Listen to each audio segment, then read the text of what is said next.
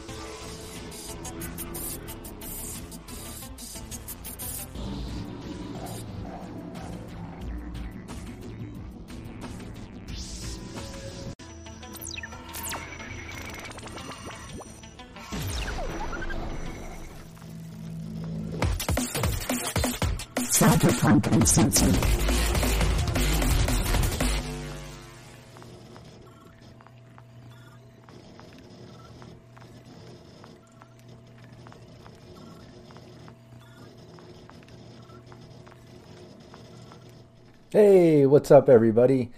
This is my Ask Me Anything live stream or series, whatever you want to call it. This is the fourth episode of this. Uh, I see everybody showing up to chat nice and early. What's up? Uh, already getting some questions in there. Absolutely. If you have a question, just tag me, send it into chat.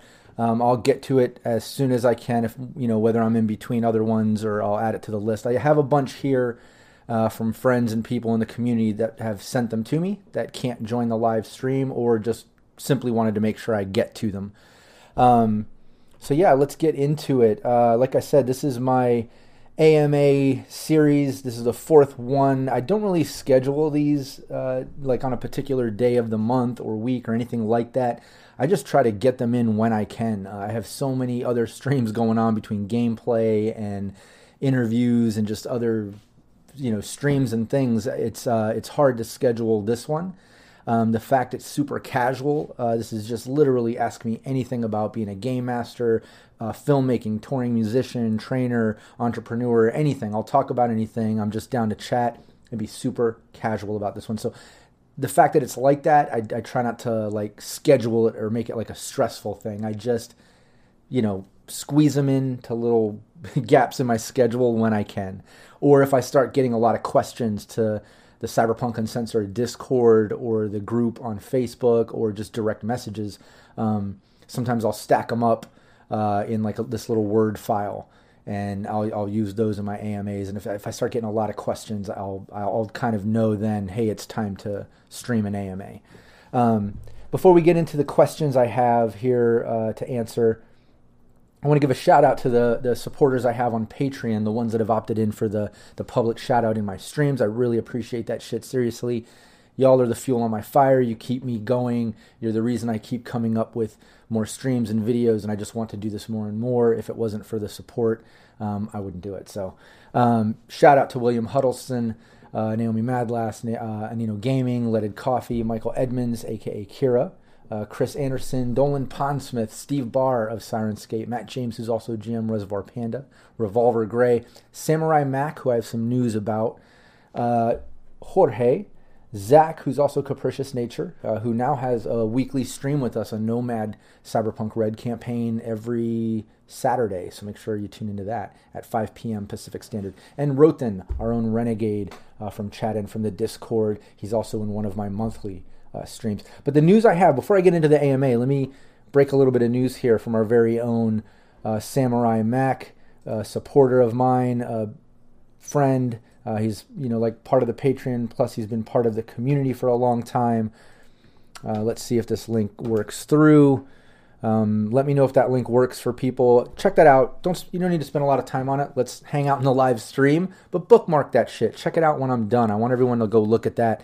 Um, he's basically putting together um, this whole source book for Tokyo in 2100. Um, he's going with the pen name Shiro Kogarashi. Uh, you know, for I guess uh, for reasons uh, about work, coworkers, and things like that. But um, but he uh, yeah he's making this whole thing about Neo Tokyo in the year 2100, and it just it has um, a lot of great information that you can use in your cyberpunk uh, gameplay or any any sci-fi gameplay for the most part. It's kind of cyberpunk based though, but everyone go check that out. It's really cool. Uh, he's he's a great supporter of mine and the Cyberpunk Uncensored brand, so I'd appreciate y'all to check that out.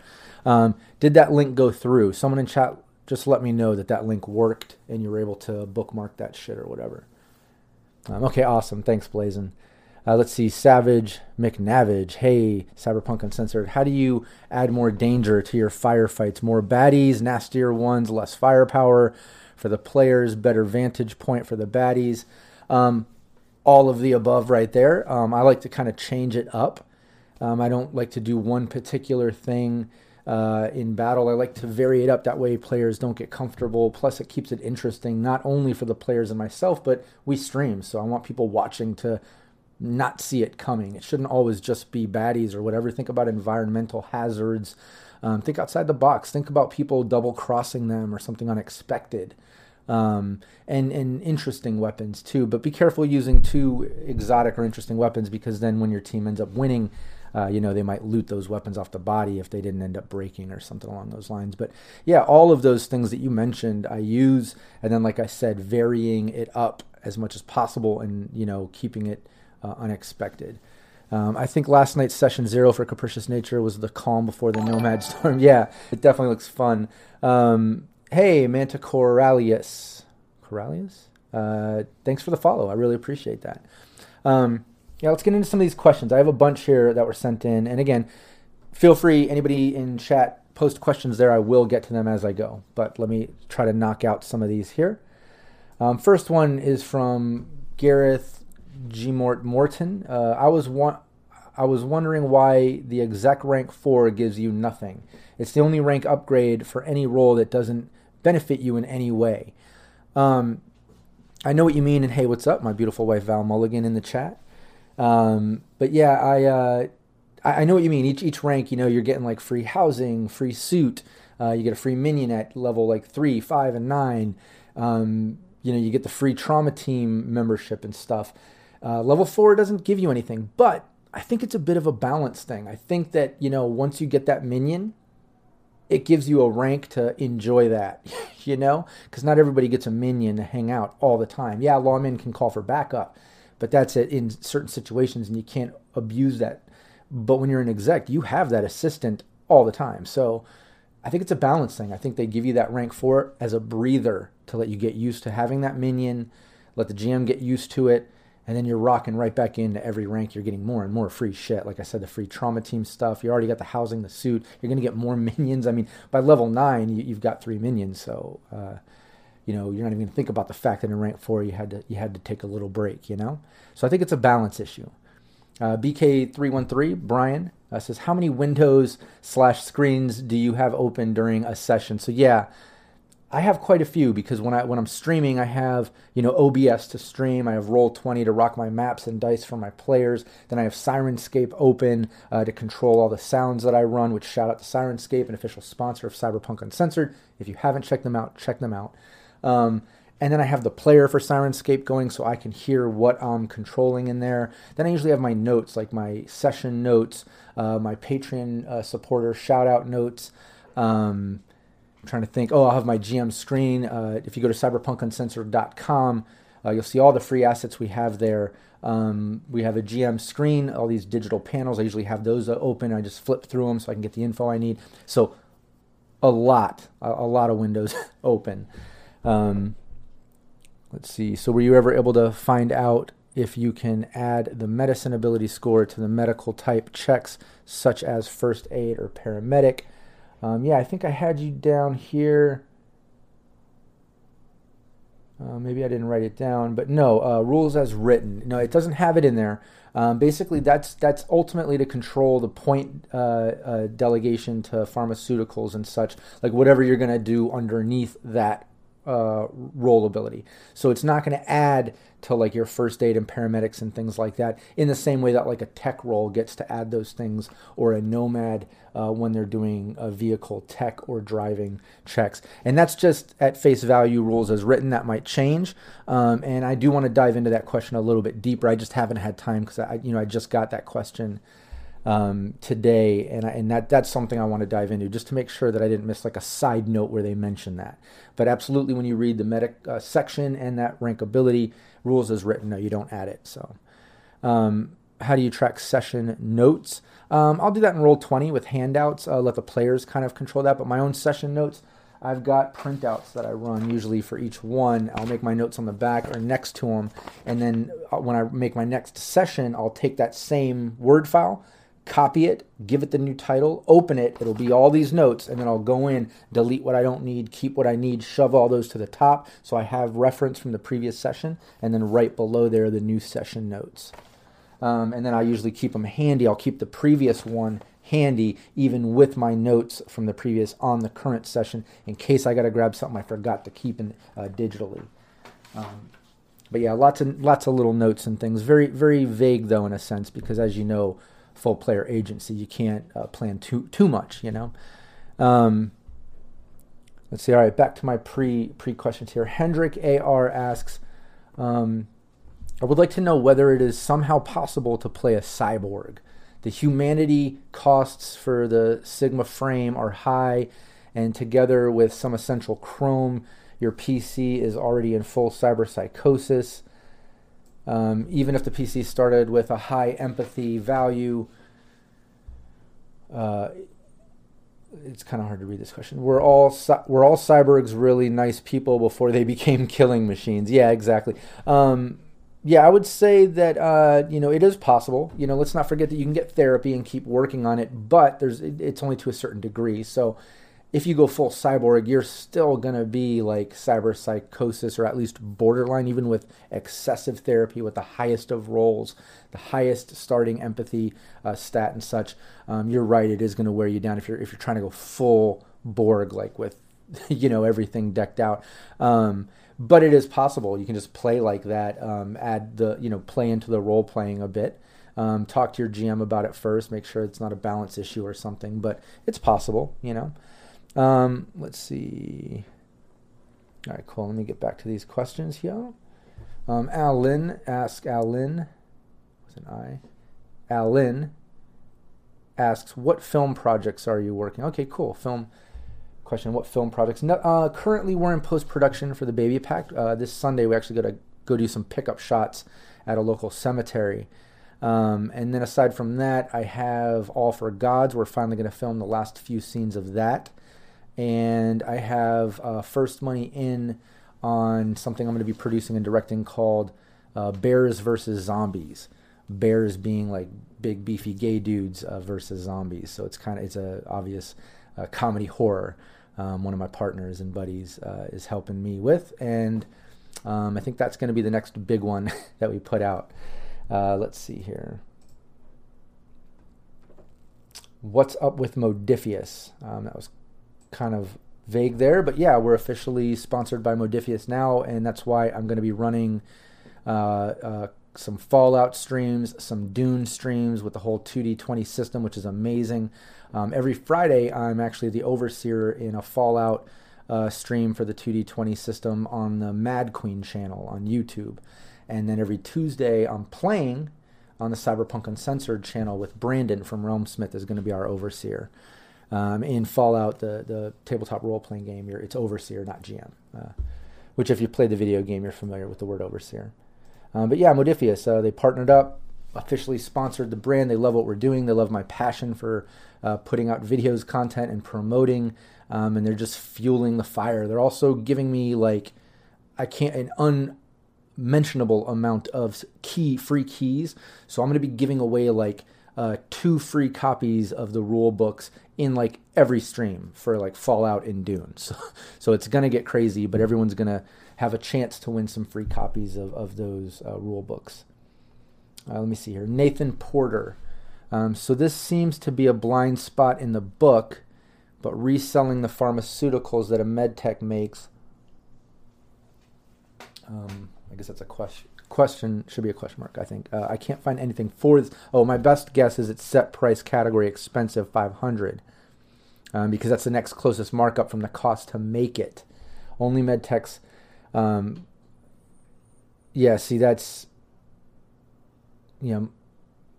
Oh, my best guess is because only medtechs can make it. Um, the price category is expensive. Yeah, but see, the thing is, is only med techs can administer the drugs that they make, all those pharmaceuticals. Um, so it's only useful to med techs. Like, you know, a regular person can't even buy that shit and administer it. That being said, why would a med tech want to buy the pharmaceuticals that they could just make at cost? You know what I mean? Um, so I think that's your answer. Is like there, it, there, it's not a blind spot in the book. It just it makes inherent sense that you know, med tech's not going to buy pharmaceuticals from another med tech when they can make it for at, you know at cost. Um, since they're the only ones that can administer it, no one else is really there's no other buyers available. Um, oh, in chat, got some questions. Let me see. What would you suggest to keep on hand as a quick reference guide to keep heads out of a book and in the cyberpunk? Oh, I would recommend our digital GM screen. I know R. Talsorian just put out their GM screen. Mine's in the mail. Um, I ordered that. Uh, um, I plan on having that out or maybe even mounting in a frame ab- above my screen, you know. But um, but go to cyberpunkuncensored.com when the stream is done. Uh, look at the front page of the website. You'll see all the free assets. If you scroll scroll down, you'll see the GM screen. Um, or you can click on any one of those free assets and then look at the hashtag uh, free stuff or free assets, one of those, and click on it, and it'll bring up all the free stuff. You'll see the GM screen. It's like six panels, and they're organized based on like combat or medical stuff or this or that, uh, skill checks or whatever. Um, it's awesome. It's compiled from the cyberpunk community. I didn't make it from scratch. Somebody else kind of made the backbone of it, and then I added to it. Um, and then uh, I had to update the auto fire. That's the other thing that I ended up doing uh, because of the uh, the errata that was put out by RTG a while back. Um, which Modiphius game do you recommend starting with? Um, Fallout, probably Fallout. Um, just because if you're if you're here because you love cyberpunk, you're gonna love Fallout. Very similar. It's post-apocalyptic. It's like cyberpunk without the cybernetics for the most part. It's not like um, you know, there's not like vibrant cities and, and tech shit. You know, in that sense, it's all post-apocalyptic. Um, but all their systems are, are, really easy. The 2D20 system is great, easy to learn. Um, but yeah, I would say Fallout, especially if you're coming from the cyberpunk uh, background. Blazing352 says, I have seen Let me make sure this I'm not losing it scrolling. I have seen a bunch of them from the website, but is there any other info that should be had? Um, no, I mean those GM screens cover pretty much everything. Um, the other thing that, that you might want to do, um, I do it here. Here, I'll show you. Um, I print out, uh, you know, just a one sheet of each role ability in case I don't remember the exact like DV for a rocker boy to pull off charismatic impact and what it does. Um, the exec one can get a little sticky because you have all the stats of their minion, so that's a good one to print out. But I have a little sheet for each um, role, and then I just obviously use pull out the ones I need for that session. What what players, what roles are in that session. Um, so that's something else I would add. I'd use that digital GM screen from the cyberpunkuncensored.com website, and then I would print out your role abilities. That can be handy. Um, let's see here what kind of stuff you got on those shelves behind you. nice. That's funny. That's one of the other questions here too. Um, let's see here. Uh, where is it? Uh, oh, Sandon asked, "What's up with that new background? Are those Funko Pops?" That's funny. Um, yeah, it's uh, you know, this is this is me and Valerie's uh, VR room. This is a big open room that we use to stream VR games. We run virtual reality live, um, aside from Cyberpunk Uncensored. Um, and I recently got a new computer, new setup, and I decided to move out of my collection room. So if you look at my old videos, you'll see like my all my comic books, the thousands of comic books and all those bins, all the boxes of collectibles, all the puppets that were back there from uh, my cannabis themed puppet show that I produce and direct featuring Tommy Chong and Andy Dick. but um, yeah, I moved out of there. It was, it's too cluttered. We had to move a bunch of stuff in there for storage as well as all the collectibles. So I moved into the VR room, and that in doing that, it's just so blank. I just we decided to move in some of the collectibles in here. So we moved in some bookcases and put up the collectibles. I'll show, I'll show some some of it off. Um, you can see I've got uh, like all my original uh, D and D stuff. You can't see what's up here, but I've got like the original. Let me pull it down. Let me see. Here. I think it's worth showing because it's really cool. It's the original. You can see the original Dungeons and Dragons box set, one of my favorite art pieces. Um, it has everything in there the poster stuff, all the original, um, just everything in like mint condition. Um, and then I've got my Dragon's Den. The boxes are a bit beat up because this is like original printing that I had from when I was a kid, you know. Um, there's the Dragon's Den box. I put those up there because I can't fit them on the shelves. You see the Monstrous Compendium, the original D&D Rules Cyclopedia. and then I've got obviously the AD&D Player's Handbook, Dungeon Master's Guide, Forgotten Realms, all these uh, AD&D uh, source books. I don't know if you remember when they put out these things um, back in the day for AD&D, but I've got like the, the complete psionics arms and equipment, um, bards, uh, gnomes, and halflings, just a, a, bunch of them here, too many to name. Um, and obviously, 5th edition, I've got the box set here. Um, and then a shitload of stuff for Dark Sun. I used to love Dark Sun. Um, so I've got the box set, all the, the Dragon Book, all the modules, pretty much. Every module for Dark Sun is here. Um, and then I've got my original Cyberpunk. I've got Cyberpunk Red 2020, uh, the Night City source book. Um, here, I'll yank out some of these. I'd like to sh- show these off. I haven't gotten a chance to. Let's see here.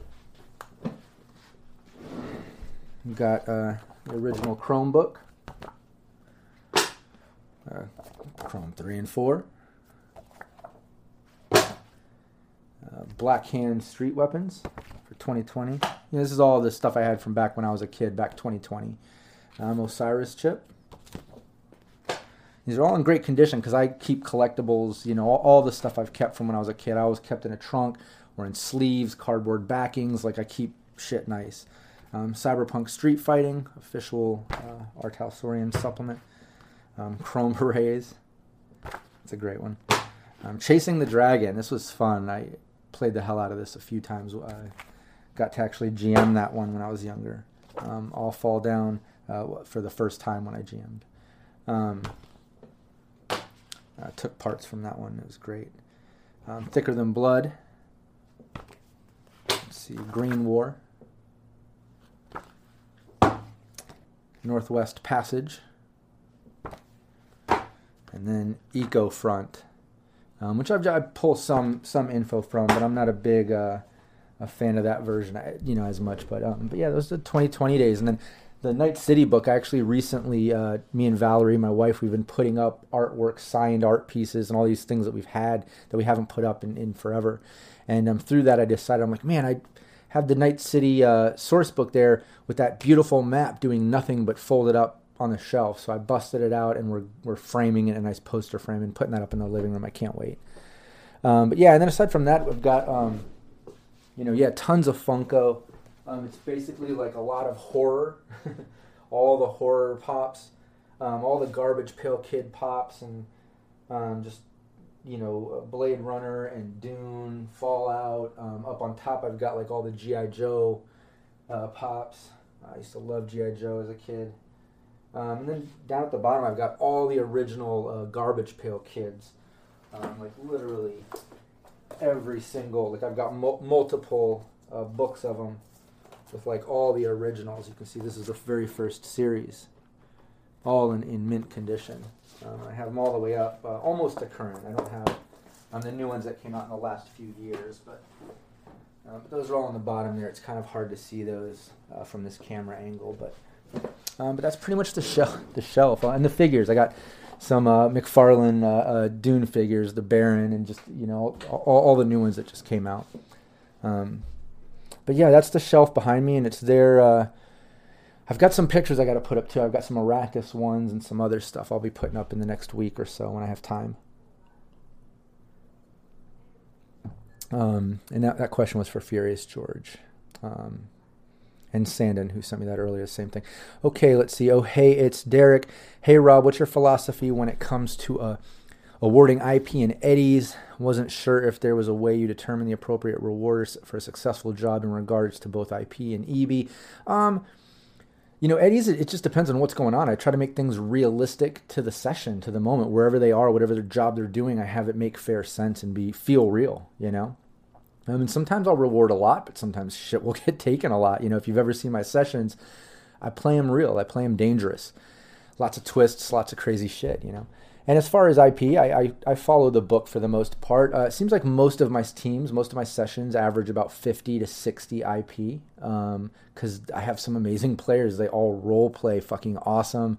They're creative with their characters. It's just, uh, you know, usually average about you know 50 or 60 sometimes more if they're really figuring shit out or, or completing a campaign that's been multiple sessions uh, let's say yeah i must say you have such an amazing community here super helpful and easy to talk to when i need a person or when a new person asks ba- basic questions. Exactly. No one no one here is a gatekeeper. I hate that shit man. When i first got into the scene um, you know, I felt like everyone was cool and open, and quickly felt the backlash from some other streamers and people. Like just like anywhere on the internet, you're gonna get haters, you're gonna get weird shit, some gatekeeper like um, better than you attitudes and, and things, and like man, it can get ugly. And like, I know what you mean. Uh, our community is absolutely the opposite of that shit. Everyone is so welcoming.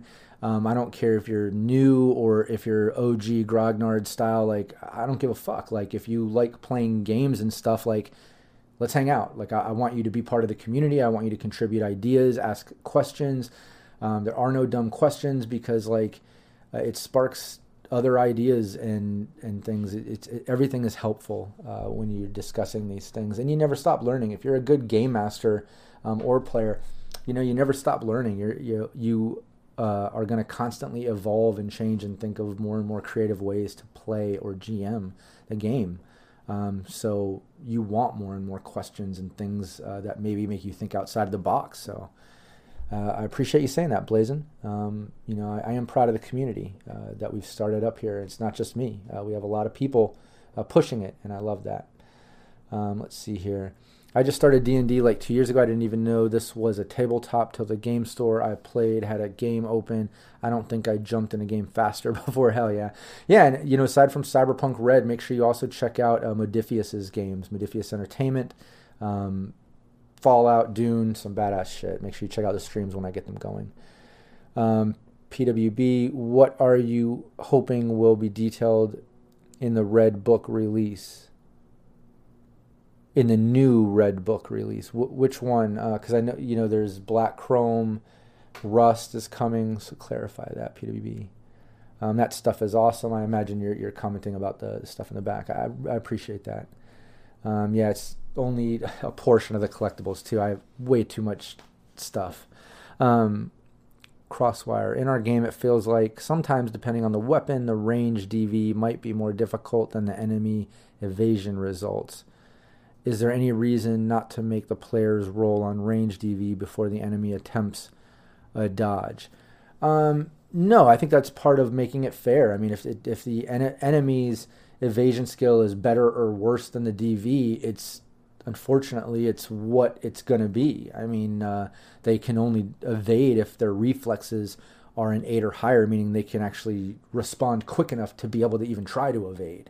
Um, but that doesn't mean they're good at evading. It just means that their reflex is good enough that they can try. And most of the time, you're going to do that. You're not going to rely on the luck, just plain luck. Most people want to, you know, uh, take that that uh, action in their own hands, so to speak. So I think that's why it's it's like that. It so it feels real. Um, and sometimes it's good, sometimes it's bad, but uh, but it is what it is. Uh, there are no dumb questions. I literally probably just asked a dumb question. not at all, not at all. And you see, I answered it. It makes sense. Uh, um, but and, and again, you can make make the game the way you want. If something feels a little broken and you want to change up the rules, go for it. All these games are, are open to player and GM uh, agency and just have fun with it. Make sure you're having fun and make it your own. All right, let's get some. I have, I have more questions here on the list I want to nail, um, and I'll be right back to chat. Let's see. Um, Brad Horton, if you get surgery, say for a cyber eye, what's the recovery time? I see cost and surgery time, but how long is the character down for? Well, um, in the in the book, it just says like you're in and out uh, for those surgeries because they're injecting you with like nano heal bots and shit. So like the second you get it done, it's heal it's healing you way quicker than you just naturally healing, and you're just out of there. Now, if that feels a little too easy or you want to add some, go for it. You know, make make it a day of rest at least or something. You know, or make it like uh, yeah, it's there and you're out. It's just an in and out, but um, you know, it's sore or um, you can't fully use those functions for a full 24 hours until those muscles acclimate and get off the painkillers or nanobots are fully out of your system. I don't know. However you want to creatively have it make sense, uh, have it make sense. But yeah, at rules as written, uh, no, it doesn't. There's not a lot of downtime for that because of those uh, nano heal bots. Um, Tori RPG says, What upcoming streams and games do you have planned? Which excite you the most? I kind of mentioned that earlier. You know, I've got like two different monthly uh, Cyberpunk Red streams I run here at Cyberpunk Uncensored. Um, so that's, yeah, two a month. And then I've got the Fallout one every Tuesday I'm playing in with Brandon uh, as overseer. Um, I'm getting ready to start a bi monthly Dune uh, with some great players. Uh, I don't want to get too much into that because that's not going to start until like August, I think.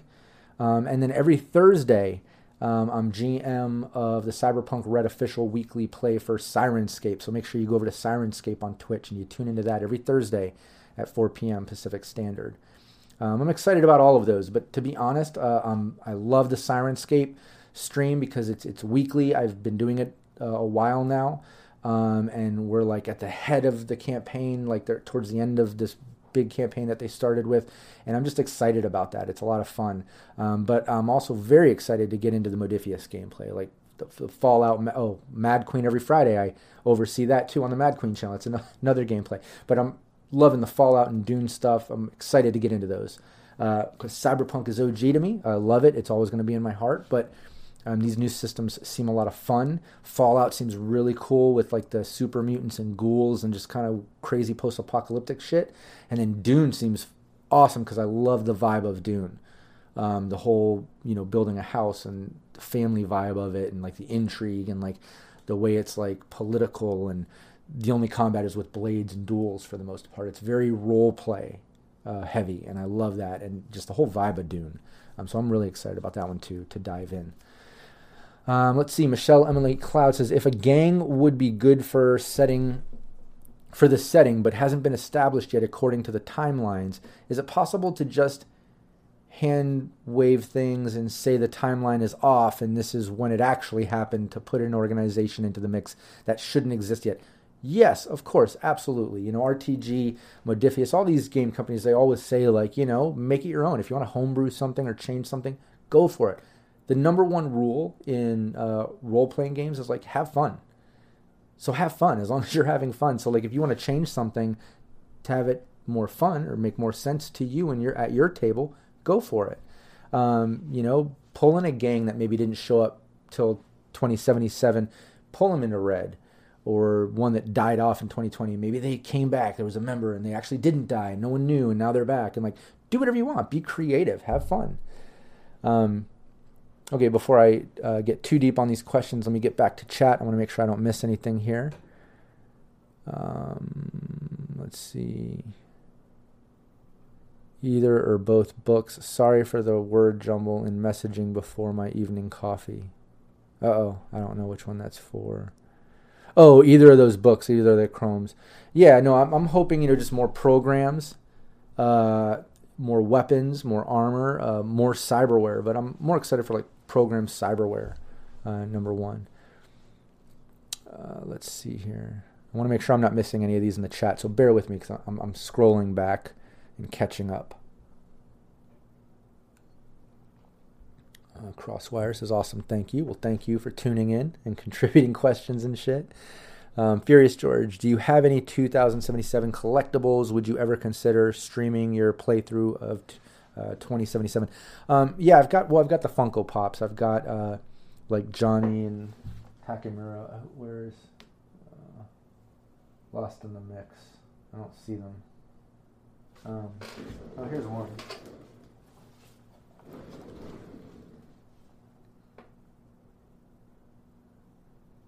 He likes me wearing this shirt too. but I got the Johnny one too somewhere, but um, it's the one where he's standing with the guns. Uh, but no, no, other collectibles for uh, for that. Uh, maybe if I get sponsored or something.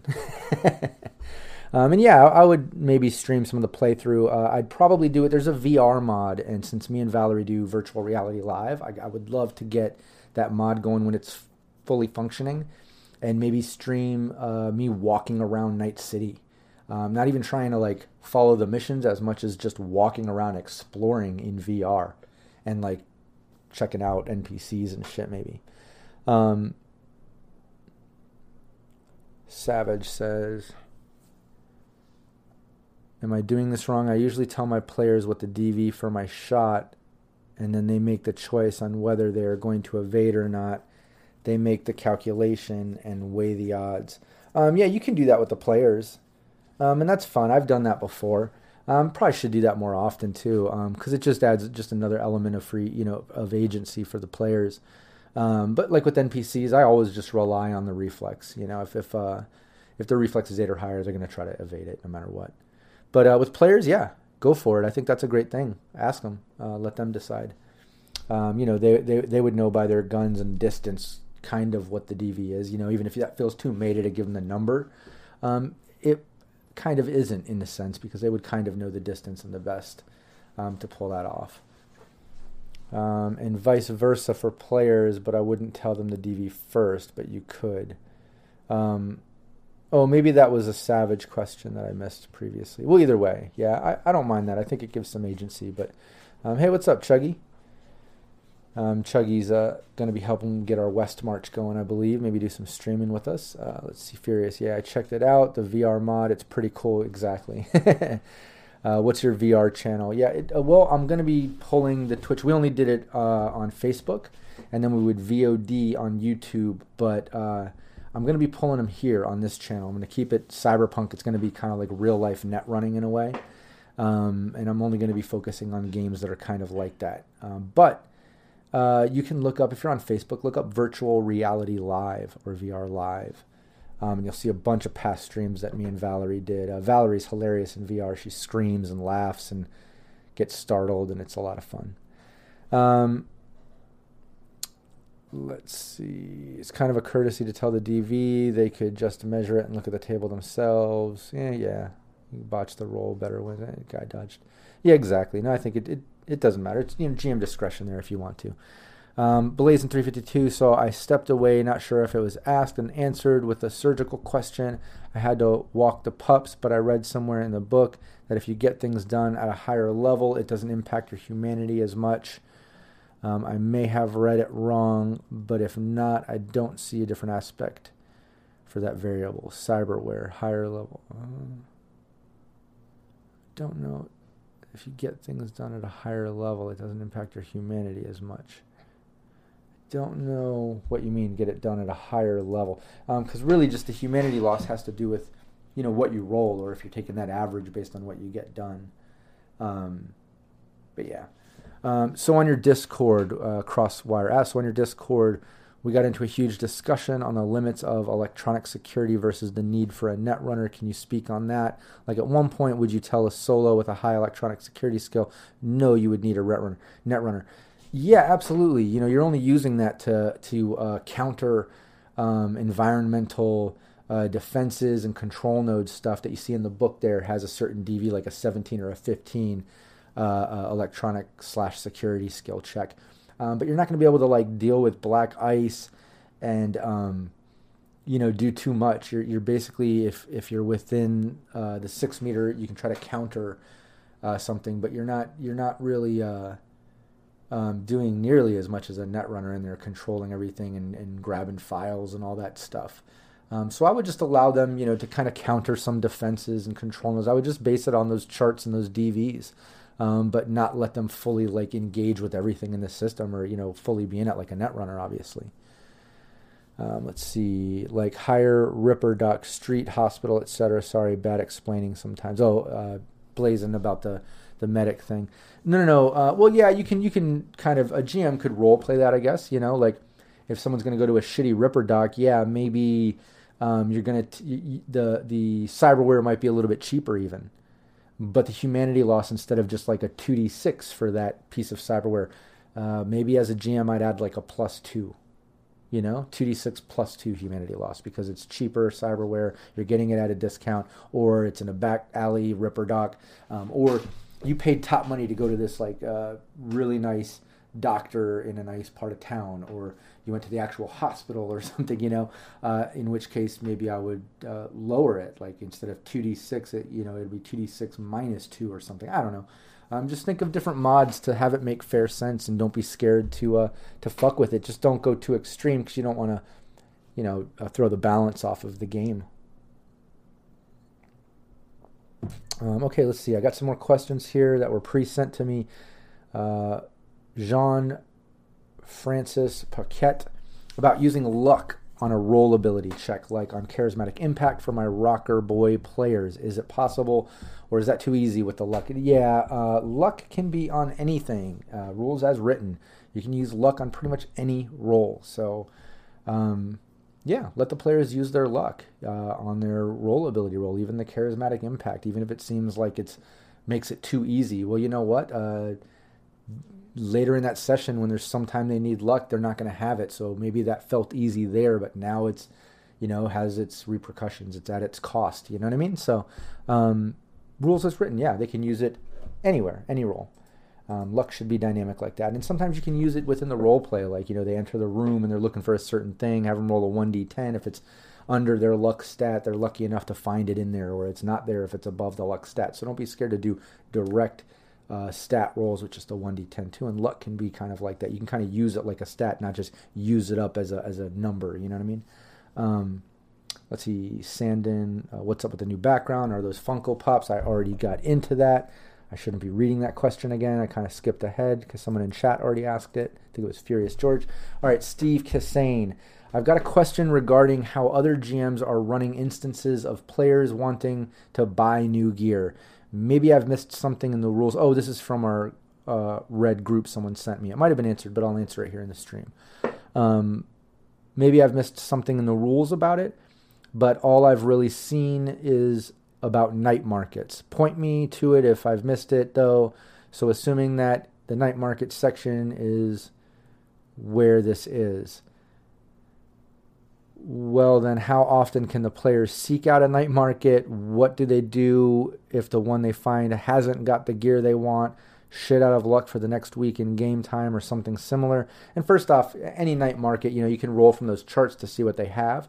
Um, the other thing you might be able to do, I've done it before, is have them go to the night market, and if there's something they're looking for, have them roll, uh, you know, 1d10, and there's 50-50 chance if it's there, have the players call an odd or even and roll a 1d10, or have them do the luck roll, roll a 1d10, see if it's under their luck stat, if you want to give them you know other chances other than only following those charts. Those are little home homebrew ways you can incorporate to see if if some of the shit is there that they're looking for. But keep in mind, night market you know night markets are only for like that that uh, uh, really uh, uh, beyond premium stuff or whatever.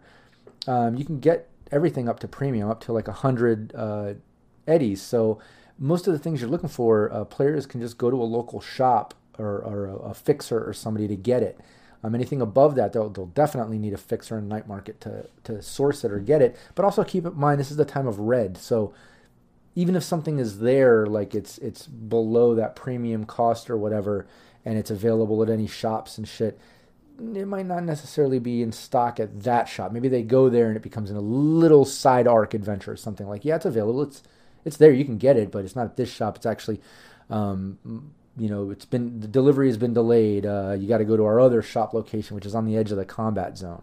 Maybe there's some sketchy encounters the players go through when they go to that shop, you know. So there's things you could do, or maybe they go to a night market and uh, yeah, there, are items there. They rolled 50-50 chance, or you did the luck check, or it's just it, it landed on the chart, right?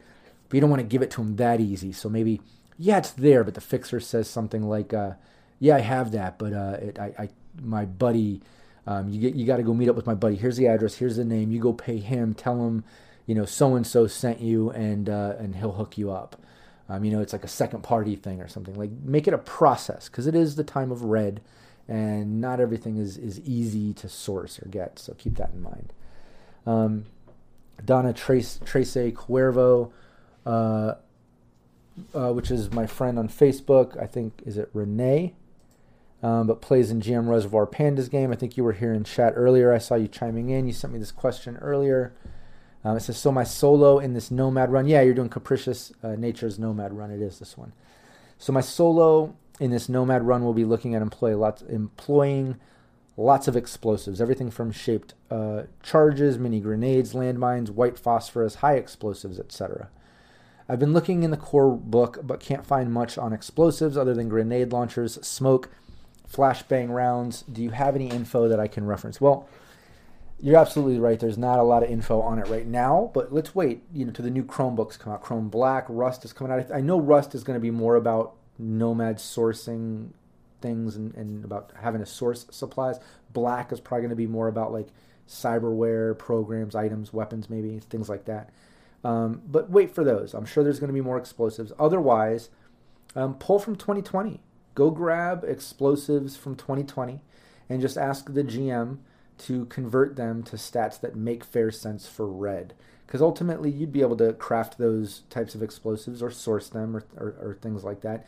Um, but as a GM, I wouldn't make it easy. Uh, you know, uh, grenades, those rocket launchers, things like that. Like those are available a bit more, maybe you know through night markets, through hookups and things. But if you're wanting to get like some of those other explosives and phosphorus and all these you know creative ways uh, to harness your explosive uh, needs, uh, I would say you know be creative as a GM in making them have to source that or get them. Make do something interesting to make that happen. Don't just make it a trip to the store and you got the cash and you get them. Um, but yeah, absolutely, you can pull from 2020. Um, just hit up your GM, and if and if you need any help, I mean, I'm sure Capricious, uh, if that's where you're you're doing it, or if you end up uh, doing in any other stream, those GMs are more than capable to convert and make fair sense out of it. Um, but if they do need help, hit me up. I can help. Not sure if you answered or not. Asked Donna Trace Cuervo asked a question earlier if you have all of the deets for the meetup on the 31st figured out yet. Oh, yeah, that's right. Um, I'm doing a get together here at the house. Um, if you're anywhere near Riverside, California, it's right outside of LA. That's where we live now. And um, yeah, we're throwing together a get a little party, I guess, a get together on the 31st. Um, just to basically cook food, eat some food and snacks, maybe play some yard games, hang out, uh, stream live, basically hanging out in person. We're to stream it. I've got like a big wide camera for the living room. Um, obviously, this camera. We've got our cell phones. I'll probably stream on Twitch, uh, have another camera doing YouTube, maybe my cell phone streaming to the Cyberpunk Uncensored Instagram. Um, that way, people can kind of hit up the different social media and check out different angles of the party or hanging out. Um, right now, I've only got a couple people confirmed. Uh, uh Donna Trece Cuervo being one of them, but Daniel, who played on Rio in my original team, Nameless, he's coming over. He lives right down the street too. Uh, and then obviously me and my wife Valerie. Um, I invited uh, uh, Mickey and Heather, who were playing in Team Spicy back in the day, um, but they might not be able to make it. He has work, um, so we'll see. But no exact details on that. We'll probably, you know, get together in the early afternoon um, you know, and cook and hang out all evening uh, until night. Um, you know, and just pretty much chill and hang out until we're bored. Um, we'll see. But once I get details together, I'll post them or send them to everybody. And anybody watching, anybody listening, if you're in the Southern California area and you want to uh, partake in hanging out July 31st, make sure you hit me up on any of the Cyberpunk Uncensored social medias and let me know you're interested, and I'll hook you up with the info. It'd be great to hang out. We might even, maybe we'll uh, play and stream a one shot or something uh, with some pre-gens or with our characters or something. I don't know. I'll think of something fun to do. Uh, let's see. I'm wanting to get, uh, let me make sure I'm not missing any more. Uh, so I stepped, okay. I'm catching up. Bear with me. I just want to scroll and make sure I don't miss anything. Um, I'm wanting to get a real microphone, not one that's attached to a headset. Yours sounds pretty good. What are you running? Um, it's just a SMU1 uh, USB mic. I forget the brand because I've got this uh, chaotic on it. I don't know if you've ever seen these, but they're these sort of breath screen uh, uh foam balls, um, and it helps with like eliminating room noise. I use this to record like vocals, voiceovers. Uh, when I do puppet voices for my show, I was using it uh, voiceover stuff for Sirenscape. Um, but yeah, I use it for streaming. Sounds pretty good. But I would just get like a condenser mic USB, and it'd be better. Anything's better than those uh, little ones. Sometimes those can really be annoying. Um, Let's see. Can you explain expensive, premium, luxury, etc. titles on weapons? What does it change other than the time it would take to repair? Do they have a mechanical difference? Sorry, I haven't been able to find an explanation. Yeah, they have those categories because it, it basically links them to all other things, like you just mentioned. You know, um, it, it allows when it's put into those categories other rules to implement that to have it make sense. So, like if you know all right, anything above this cost bracket, you know, premium or whatever, um, I have to source at a night market. Now you know any of the items that are priced above that 500 mark or 100 mark or whatever these brackets are are sourced here. Or if I can only repair items within this price bracket at a DV15, if I go up to this price bracket, it's a DV17, and here's a 22 or whatever.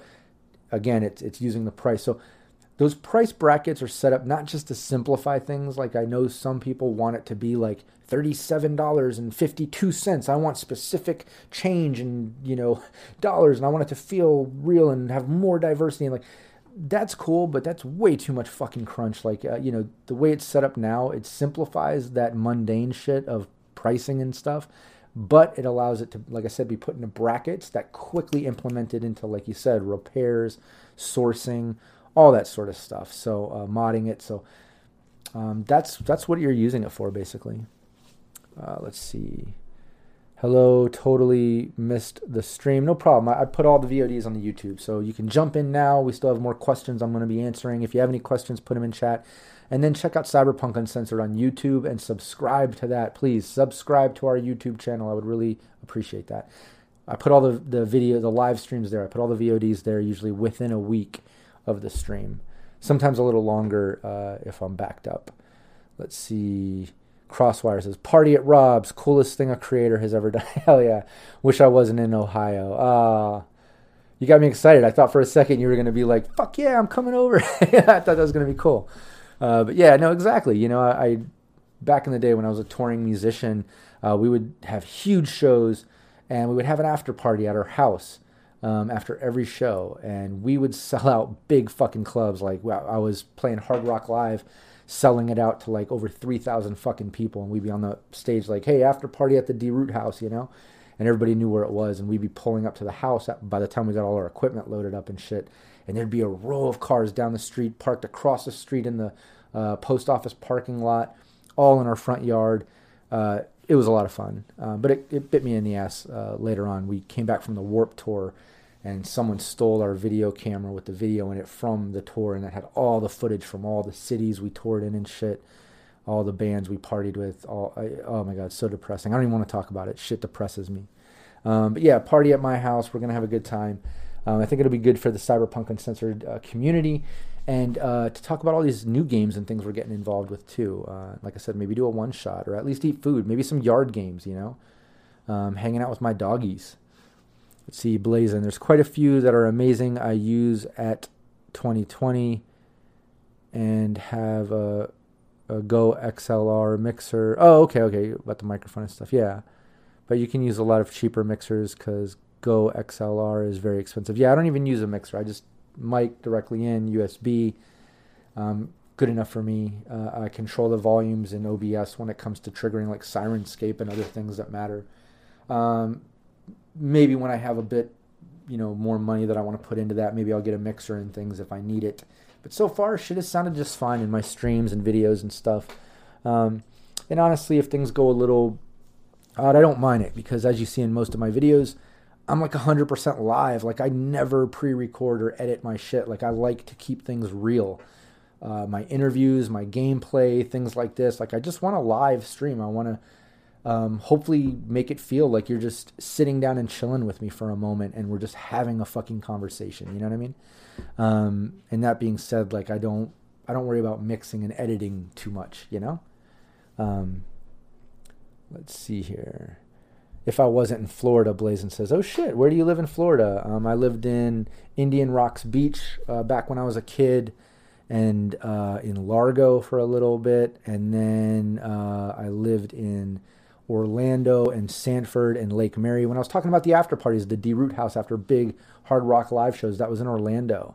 Um, in Lake Mary was our D Root House. We used to sell out Hard Rock Live there um, in Orlando, over 3,000 people, and House of Blues as well. Uh, that capacity was a bit smaller, it was only like 2,000 or something. But um, big shows we would throw, big parties there. For like 10 years I lived over there. Um, so let me know, Blazin, where, where are you at in Florida? That's crazy. Um, Crosswire, pay for my flight to Florida Blazin. I'll bring the fam and we will play some Cyberpunk. That's funny. Florida's too hot. I say y'all just pay for flights to come to Cali for a minute. Um, says, I hate Florida. Me too, man. It's way too fucking hot and humid there. Although I will say, I came back and did a show in Orlando a few years ago. Um, I had to go there, um, unfortunately, for my uncle's funeral. Uh, rest in peace. And Orlando was way cooler than when I left it. It reminded me a little bit of LA, of Hollywood, in a sense that it had like more galleries and even like a museum and like cigar bars and weird things. Like it, it, it reminded me of Burbank. They had like the falling lights in the trees down uh, Orange Avenue in Orlando. um, which reminds me of Burbank. So uh, Florida got a bit cooler since I left, but um, cooler in the sense of like fun stuff and interesting stuff. Not cooler by temperature. It's still way too fucking hot and humid there. I, I, I hate it there for that. um, uh, Blue Yeti is another good mic, Blazin says. I agree. I had one. It broke, though, on me, so I ended up uh, using this USB and haven't looked back. It works fine. Um, Crosswire, I wish I was coming. Yeah, Savage. Uh, my wife has the Nano, and I'm not impressed. Um, yeah, more mic talk. All right, working working on a hot start like Rob did for his Team Nameless Session 1. My plan is to introduce my players NPC solo while they are all taken prisoner. Problem is they all have really high resist torture and drug skill, which makes it tough to get them captured. Any suggestions? Do like I did, start them off right in it. Start them off captured. You saw what I did with my session, and I've done it before. I've done it in different sessions, different ways of, of just kind of starting uh, interim or whatever you call it, just right into it. Um, you know, have them wake up fucking zip tied naked in a bathtub. No, I, I did. That's how I did mine. You know, I'm kind of famous for throwing them in a bathtub, especially naked, no weapons. You know, then they have to rely on like whatever cyberware weapons they might have, or their martial arts and brawling and shit. It's it causes for some fun, um, and uh, you know, then they got to do contortion or maybe athletics or strength check to break out of the zip ties. That's a way. Um, but yeah, that's my suggestion. Start them right in the mix of something chaotic, something scary. Um, especially if they have a good resist torture and drugs. Skip that role. Start them already fucked up by those drugs. They were already drugged and they didn't even realize it. Now they're waking up from it. Something like that. You know, you know what I mean? Um, and it's a lot of fun. Players have fun diving into a moment like that. It's very unexpected. I mean, if you've seen any of my streams of gameplay, one shots or ongoings, um, I'm kind of known for twists um, little plot twists and definite unexpected um, um, things that you have to get through, you know. Um, let's see here. Thanks for the AMA. So cool, man. Everyone take care. Crosswire, later. Sorry you got to go. Um, if there's anything beyond this, uh, like I said, you can check it out in the VOD. Thanks for joining me. I really appreciate that. Savage, McNavage. Yeah, I was looking for around one or two at most, but honestly, it'd be a waste for me because I don't record or stream. Yeah, mics, sound mixers, all that. If you're not recording and streaming, it's not not worth all that. You know, you can be fine with just a head mic, headphones to at least play uh, with people online. Um, Furious George says, I used to live in Florida. Now I live in California. Me too. Blazing, I live in Spring Hill, about an hour north of Tampa. Oh, okay. But I also lived in Tampa and Lakeland. Nice. I was also stationed in Fort Stewart, GA for a bit. Only time I've been in Cali was Fort Irwin for training. Oh, okay. Nice. Yeah. Uh, when I lived over near Tampa, uh, Indian Rocks Beach is kind of near there, like near Clearwater. And then uh, um, Largo is kind of uh, north of Tampa a bit. But that's awesome. That's crazy, man. Small world. Um, Furious George says raised in Tampa and then lived in the Orlando area. Oh, that's awesome, man. Absolutely. Small world. Crazy. Savage says, My wife grew up in Glendale. We are in Washington now and I shit you not, she looked up plane tickets to come to your party. That's awesome. That's really cool. Um, yeah, and, and uh, uh, just let me know if anybody's coming in. That would be a lot of fun, man. Just hit me up online. There's still some time. It's on the 31st. Um, super casual, too, not stressful at all. Like I said, even if we're streaming, it's going to be just hanging out, eating food, talking about games or collectibles or uh, playing some yard games like, you know, throwing the fucking bean bags into the holes or some horseshoes or something, or maybe we're just hanging out with my dogs. Um, super casual, just to hang out. Um, let's see. Would you be down with airing pre-recorded game sessions? I do. I do. Uh, I don't, not mine, um, but I do uh, air them. Uh, GM Gomi, uh, if you go to the YouTube, you never see him on the Twitch, and it's because he doesn't stream them. Uh, he pre-records them and then he, he sends them to me and I upload them to YouTube. He's already up to like session eight or something like that. Um, you can check it out in the playlist, all other GMs on the Cyberpunk Uncensored YouTube. But yeah, any GMs out there, if you want to stream with us, you have an idea for a show or something, hit me up. Uh, whether it's an idea that we run with, or you want to stream it, or you want to pre-record some gameplay for us for us to put out, um, I would love that. Uh, just make sure it's fun, it's interesting. You know what I mean? I don't want to put out anything that's boring, obviously. So be creative with that. Um, let's see. Monkeys 3 says, Thanks, Rob. I'll just drop them in and go from there. Exactly. Um, gunfighter. Oh, nice. I was in Fort Campbell, Kentucky when I was in the. Tw- okay, cool. Another military person. That's awesome. Thank you, everyone, for serving. We appreciate that. Um, Gunfighter says, I want to go to the party, but damn, it's far, and the borders here are locked, so I don't know if I could get home. Yeah, I wouldn't risk it then. and Blazin did his basic there in Kentucky. All right, cool. Let's get back to some more GM questions I have here that were pre sent to me. I want to make sure I get to all of them. Um, let's see. Oh, okay, BK Brian, uh, who's here in chat. Awesome. Uh, let's see, BK313. How dynamic of a net architecture can you make as GM for someone who wants to do a quick hack as opposed to what you do for a net runner? Um, I mean, you can do anything. If you've seen my streams, I've had systems where it's like literally two levels.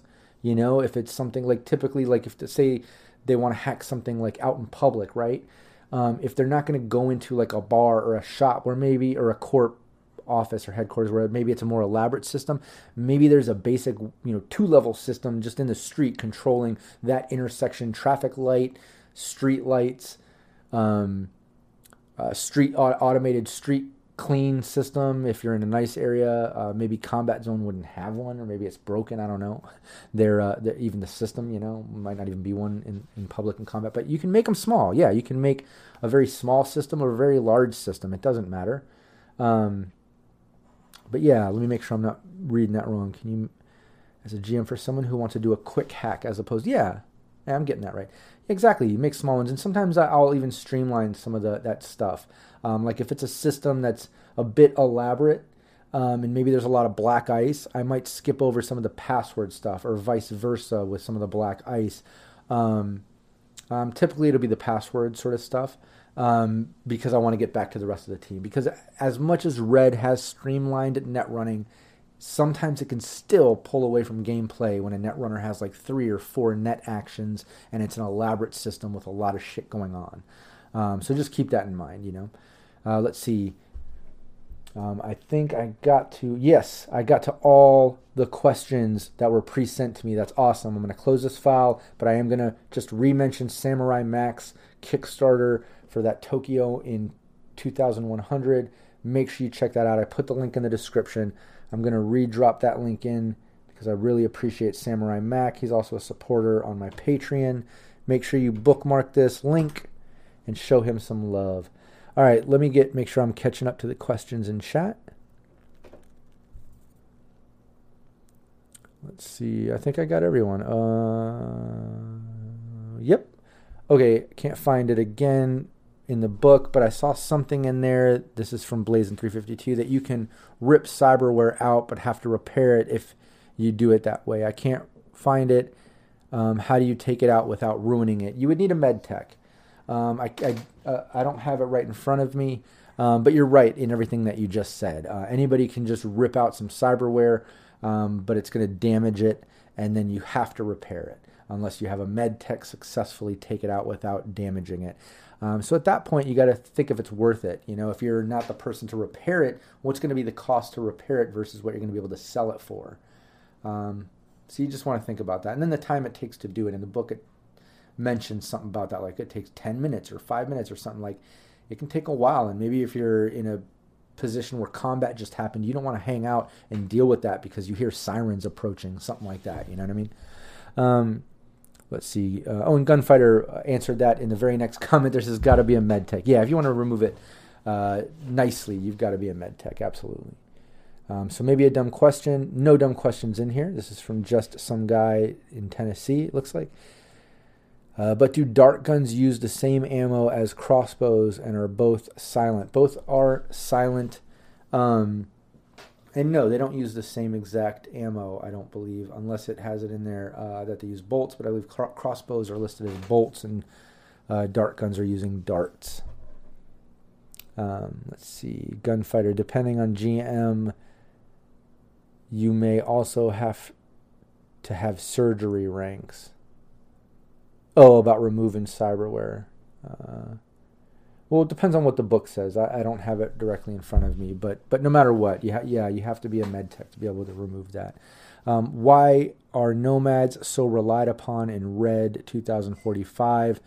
Um, it's because nomads are just badass wanderers and travelers. You know, they were migrant workers and just all about traveling back in 2020, um, all about family, you know, pack oriented. So it makes sense that by the time in Red in 2045, you know, after the fourth corporate war, nuke bombs drop. All of a sudden, you know, communication roadways aren't complete. There's all this like badland shit out there. There's no more supply chains or like you know easy ways to, to stay supplied. So who are you going to turn to? Um, you're going to turn to a, a, group that's very pack and family oriented, um, that you can trust, that that's been out there traveling before. They're they're used to that. They're very good with vehicles, which you need to travel out there. Um, it's the nomads. You're not going to want to trust corporate convoys as much because you can't trust the corpos. Um, plus, they're not that experienced in the Badlands, really. Uh, they're not all about vehicles and shit. They have the money to throw at them, but like nomads are built for that shit. Like it's it's it's part of their genetic makeup, you know. So it's like it's they naturally evolved into that position, um, and they're great at it. Well, let's see. Awesome. Thanks. Uh, oh, Blazing, thanking me for the previous answer. No sweat, gunfighter. Appreciate you, man. I appreciate everyone tuning in. Seriously. Don Tracy Cuervo says, just drag the carcass to a med tech or ripper doc uh, to scavenge the cyberware. You could do that. I had a team uh, take a body before uh, to hide the evidence more so than to take it to a Ripper Doc. But I remember back when I was younger playing 2020, um, I used to do that as a solo. Sometimes uh, I would take the whole body and take it to a Ripper Doc and sell the body parts, cyberware, sell it all, you know. Um, Red, luckily, they kind of toned that down. You know, body parts aren't worth it.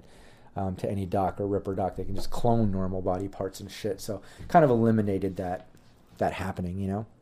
Blazing 352. If you're if you're field stripping, what would you set DVs for that or the time wasted? Um, it's in the book, I believe. If you're, you know, uh, stripping cyberware, there's a certain DV based on the cost. Maybe I'm trying to remember off the top of my head, but um, but yeah, it's it's all there, and it it does list the time, if I'm not mistaken, on how long that'll take to repair or remove or whatever uh, based on the DV, which is also based on cost of item you're fucking with. Again, comes into those price brackets. It kind of puts everything into those things where you can get all these answers. But I don't have that directly in front of me. Um, and look, hey, that that that might also be something. Back to that question asked earlier about what else would you need other than that digital GM screen that I have at cyberpunkuncensored.com, and I mentioned you know printing out rollability uh, information possibly to add to it just so you can quickly reference what you need to know there's something else. Maybe these DV lists for repairing, removing cyberware in cost brackets and what DVs, maybe a quick little chart combining those would be nice. And if anybody puts something like that together, hit me up. Let's put it on the on the cyberpunkuncensored.com website as a, a quick little download or a, a one sheet, um, an errata or an addition to our GM screen. That would be great. Let's see here. You killed it, Marky Mark impersonator. Oh, talking about that's how I got my paint editor. Had to kill a Marky Mark poser to get it. was bittersweet. You killed a Marky Mark impersonator. Blazing ass. That's funny. I love uh, creative uh, poser gang things. If anyone saw my one shot uh, where I had the poser gang called the Tiger Kings, uh, based on the the retro docu series from back in the day, where uh, he looked like the leader looked like Joe Exotic, Joe Exotic with uh, Carole Baskin as his his woman. Check these other questions. Um, I think I'm caught up. Oh, oh okay. Uh, Furious George asks, "Are you getting Cyberpunk Red Combat Zone?" No, I'm not. Is that that skirmish? Uh, correct me if I'm wrong. That's the the skirmish set thing that was put out by Monster Fight Club, right? I'm not a fan. I don't like I don't want to tone down my agency. You know what I mean? If that's what you're referring to. Um, part of why I love tabletop role playing games is the fact it's a big open world. You can go anywhere, you can do anything, you know, within reason. Um, yeah, it's the board game Furious George just confirmed. And uh, anyways, back to what I was saying, like tabletop role playing games, man, it's an open world, free free agency, and I feel like that tones it down. It pulls it into that board game feeling. I don't need that shit. Like I can play a board game if I want to do that, and I, I'm, I'm over board games. I used to do that when I was a kid. Um, I'll still throw down on some like you know, Uno, the card game, or like Monopoly or Life or something like with with my parents when they're visiting or staying with us. Um, but you know what I mean? I I, I, I don't like that. I, I don't like the Monster Fight Club skirmish game. I think it's it's toning down what a what a tabletop role playing game is and just making it into a, a board game, which is cool for what it is. If you're into that, good for you. If you like that, I don't. Um, Oh, board game. I thought it was the kill like kill team. No, yeah, exactly. It's it's a uh, yeah, Cyberpunk Red Combat Zone by Monster Fight Club. It's pretty much a board game. It's not a, not as fun. Just play the fucking tabletop role playing game. Go all out, you know. but maybe it's an easy, you know, it's easily digested little mini rule set with pre-gens and a board game. Maybe it's easy to get people into it the same way they did the Kickstarter, or not Kickstarter, the Jumpstart kit. Sorry. Um, let's see. Savage asks, so Fallout tabletop role playing game is out already. I was seeing advertisements for pre-ordering the book. What am I missing? Yeah, you pre-order the physical book, which is coming out like next week or something, or if it's not already, because um, it's coming out in July, which we're in. Um, but you get the PDF, you get the digital copy immediately. I think that's what you're seeing people talk about. Um, but Dune's already out. You can get that. Um, Gunfighter asked, the models would be cool to use for in person games. Yeah, exactly. But I'm going to let you know right now, everybody watching, we're getting ready to launch a Cyberpunk Uncensored Kickstarter that's going to come with you know options for different dice sets um, that are specific, like to help with Cyberpunk. You get like six D6s, two D10s. Um, you get the case option, which looks like a magazine uh, for a gun. Um, these uh, collapsible portable dice tower. Um, and it, there's going to be minis with it, uh, hitting the different roles. And these minis come with magnet arms and heads, so you can change out the arms with different weapons and the heads. Absolutely a, a game changer when it comes to minis. Um, so we're going to put that shit out soon. I'm, I'm just finishing working on the Kickstarter page. Uh, hopefully, we'll put that out in the next couple weeks, few weeks, and um, and yeah, uh, I would love everyone to check that out, support it, please support our Kickstarter when that shit launches. If you can't afford to buy some of the badass products in it, um, at least share it and post it around so other people can. And yeah, we're gonna we're gonna ship them everywhere. Um, I'm over here in LA, and my partner for that is in Italy. Um, so both both sides of, of, the fucking pond we're gonna be hitting uh, shipping and stuff. So everyone's covered. Um, let's see here. When's when are the next cyberpunk books coming out? Uh, last when we talked to Jay and James, they couldn't give a specific, but very soon. uh, let's see. Yo, tell me you're shipping over here. Yeah, exactly. No, we're shipping everywhere um, when we do our Kickstarter. All the cyberpunk uncensored products and those dice towers, the uh, portable collapsible dice towers. Um, on the Kickstarter, it's going to be the Cyberpunk Uncensored one. But when the when the Kickstarter is done, everything will be available on the CyberpunkUncensored.com web store.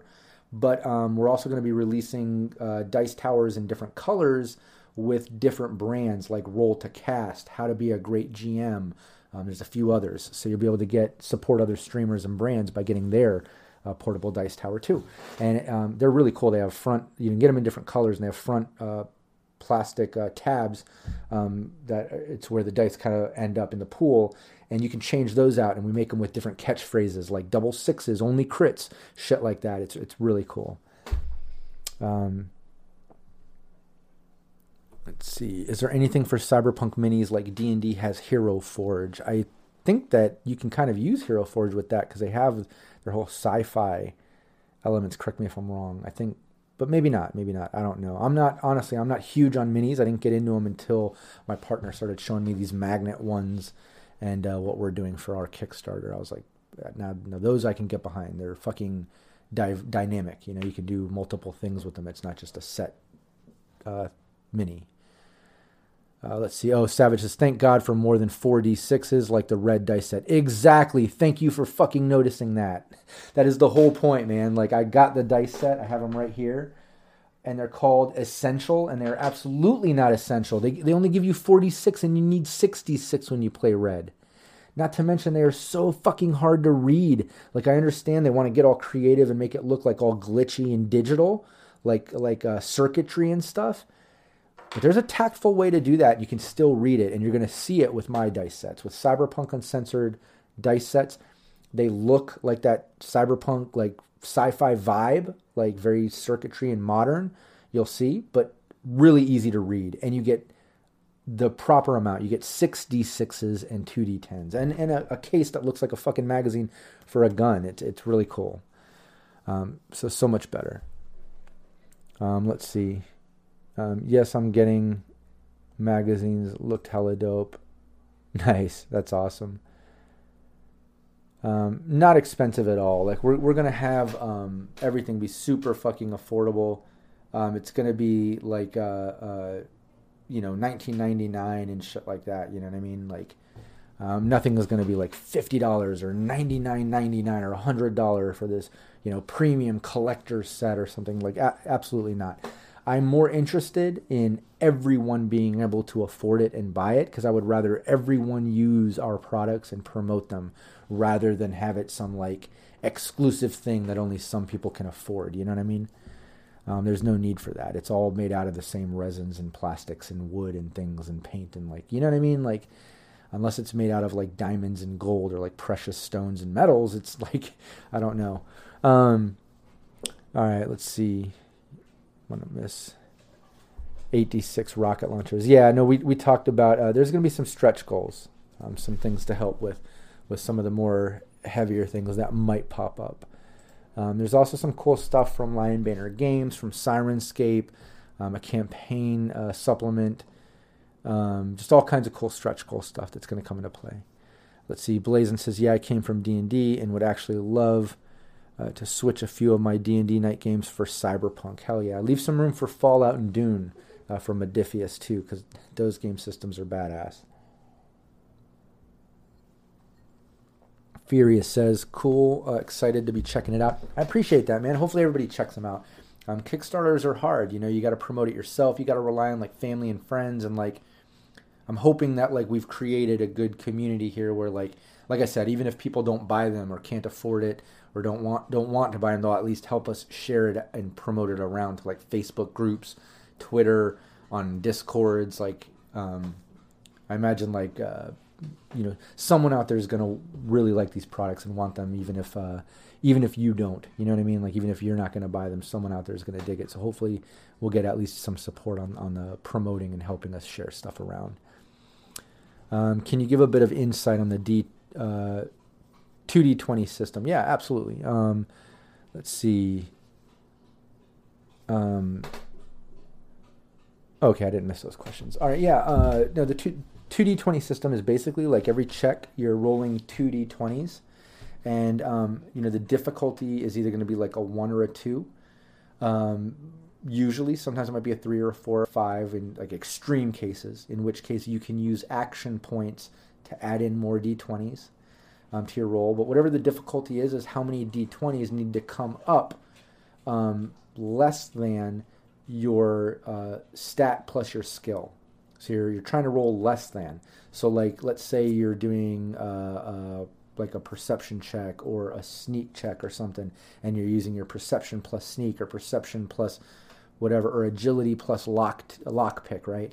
You would take your stat plus your skill, whichever it is, you add it together, and that's the number you want to roll under. So if you roll two d20s and both of them come up under, that's considered two successes. Whatever the difficulty is, is what you want to beat. So if it's just a difficulty of one and you roll two successes, you not only beat it because you only needed one success to successfully pull that off. You you got above that one difficulty. You have two successes that translate to an action point. So your team can, uh, as a team, not individually, but as a group, you can accumulate action points up to six.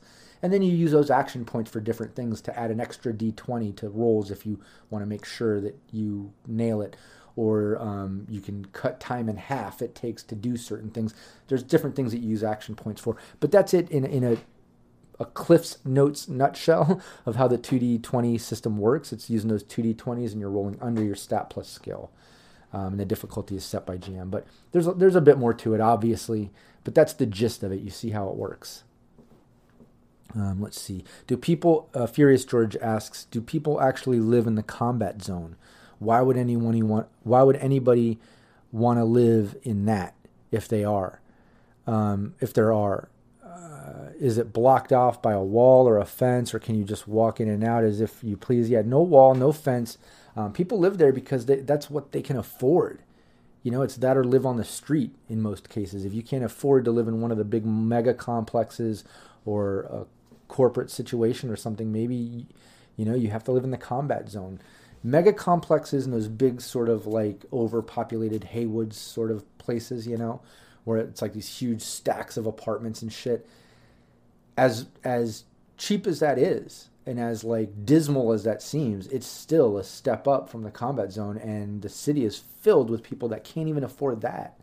You know, um, so they're stuck in the combat zone. Think of like booster gang families and people and criminals and shit where like, you know, like uh, they're not working in warehouses and factories as much, and they're living in shitty like apartments or rundown buildings or like squatting in rundown houses or places with multiple people. Um, it's just it's cheaper. It's really it's a it's uh, it's what you can afford. You know what I mean? Um, let's see. Yeah, and Blazin says, I mean, it's what, a 100 eddies a month, right? Yeah. you know what I mean? Like, way different. Furious George, isn't there radiation in the combat zone? Well, it depends. Um, it depends on where you are. Ra- uh, uh, it's Radiation is coming from the hot zone. So, combat zone is different from hot zone if you in the time of red. If you look at red in, in that map, um, you'll see right in the center where it's all blacked out. That's the hot zone. That's kind of ground zero to the pocket nuke that happened in the Fourth Corporate War. Um, and that's you know shit's underground. Uh, I'm going to be having some some sessions involving that. I don't want to say too much because some some of my players on my different streams watch these, so I don't I don't want to give it away. But um, but yeah, hot zone. That's where you might run into a little bit of radiation and shit like that. Combat zone, not so much. But if you look at the map, uh, there's edges of other zones around the hot zone, and maybe if you're on the edge, you might catch a little radiation. You know what I mean? Um, and he's asking, or is it just like demolition demolitioned buildings? No, um, I mean the hot zone is kind of like that, uh, but it's all broken down. You can still travel inside the buildings and things. It's all fucked up and broken, and you know on its side or upside down, or it's in disarray. But uh, but it's not completely you know, demolished. Uh, some parts obviously are. I mean, a pocket nuke went off there. And if you're referring to the combat zone, um, yeah, there's parts that are demolished in combat zone too because they're just so run down. You know, nobody's rebuilding parts of that um, unless within your campaign you do that, which I've done too. Uh, maybe private uh, uh angel investors or corporations uh, to look good might invest in rebuilding up parts of combat zone, but it also might be a form of like uh, gentrification. So um, you can play that into some of your gameplay. Let's see. Make sure I catch up on these questions. Okay, Blazin asks Is there a video to watch to inform about the backstory that's in the book? Or is it only reading that we get the info about the cyberpunk world we'd live in? Uh, go to Cyberpunk Uncensored on YouTube, check out the playlists, and look for the Cyberpunk Uncensored playlist. I don't know if it's a Cyberpunk Uncensored podcast or just Cyberpunk Uncensored because I have like GM tips, different gameplay interviews, uh, but the playlist that just says Cyberpunk Uncensored, it has like um, a complete timeline breakdown from 2020 through Red up to 2077. Um, it has like the top 75 cyberpunk style movies and TV series. It's that playlist. That's the one you want. That has a lot of cool uh, vibe and characteristic stuff to living in, in Night City in the Time of Red. Also, look up Night City Live and Deep Dive series. Night City Live will probably be very helpful for you um, because that's where I talk about um, everything Night City and Cyberpunk, you know, forms of entertainment, what you might see, types of weather, like all the the flavor in living in the city. So um, check out all that. So Cyberpunk Uncensored on YouTube. Check out the different playlists there. Um, lots of great information. And and be sure, you know, if you like that shit, give it a share. I would really appreciate that. I ask all the time, and not a lot of people do. Um, please take a minute to actually share my videos. It, it would mean a lot to me. Um, it's the only way that I'm able to kind of spread the word, get more fans and friends and people into the Cyberpunk Uncensored community, um, is by letting them know. And I could use the help. I mean, I know I come across like a fucking one man army, and I've got a team of friends helping me already, um, like my beautiful wife, Capricious Nature, and all the mods and admins and people in the Discord and such. But um, but you see how it is. Like uh, the internet is just filled with so much stuff that is it's hard to break through unless you're spending tons of money on ads, which I don't have. So um, I rely on the community to help. So seriously, if you dig my videos and streams and things, please give it a share, recommend it to friends. Uh, it means a lot. Uh, let me make sure I got all these questions.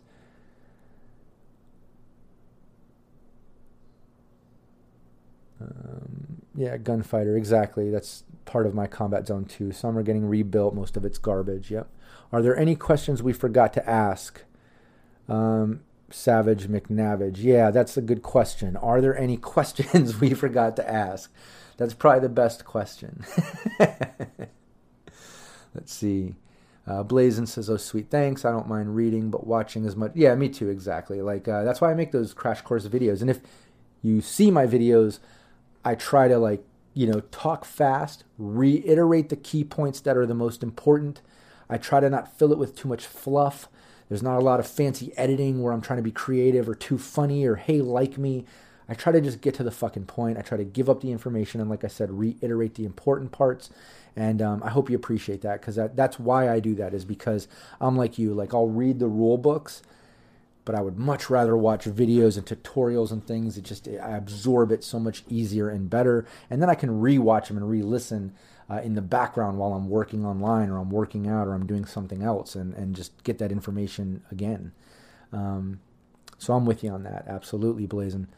Let's see. I've sent your shit to all the players, and it has helped me understand greatly. Blazin says, "Ah, oh, thanks so much, man. I really appreciate that. Um, sharing my videos with your players, GM, anybody, uh, anywhere online. Uh, like I said, it means a lot to me. Seriously. Let's see. Blazin says the thing I like is you comment on them pretty fast. Most times I ask questions on YouTube, it gets drowned and never answered. Yeah, man.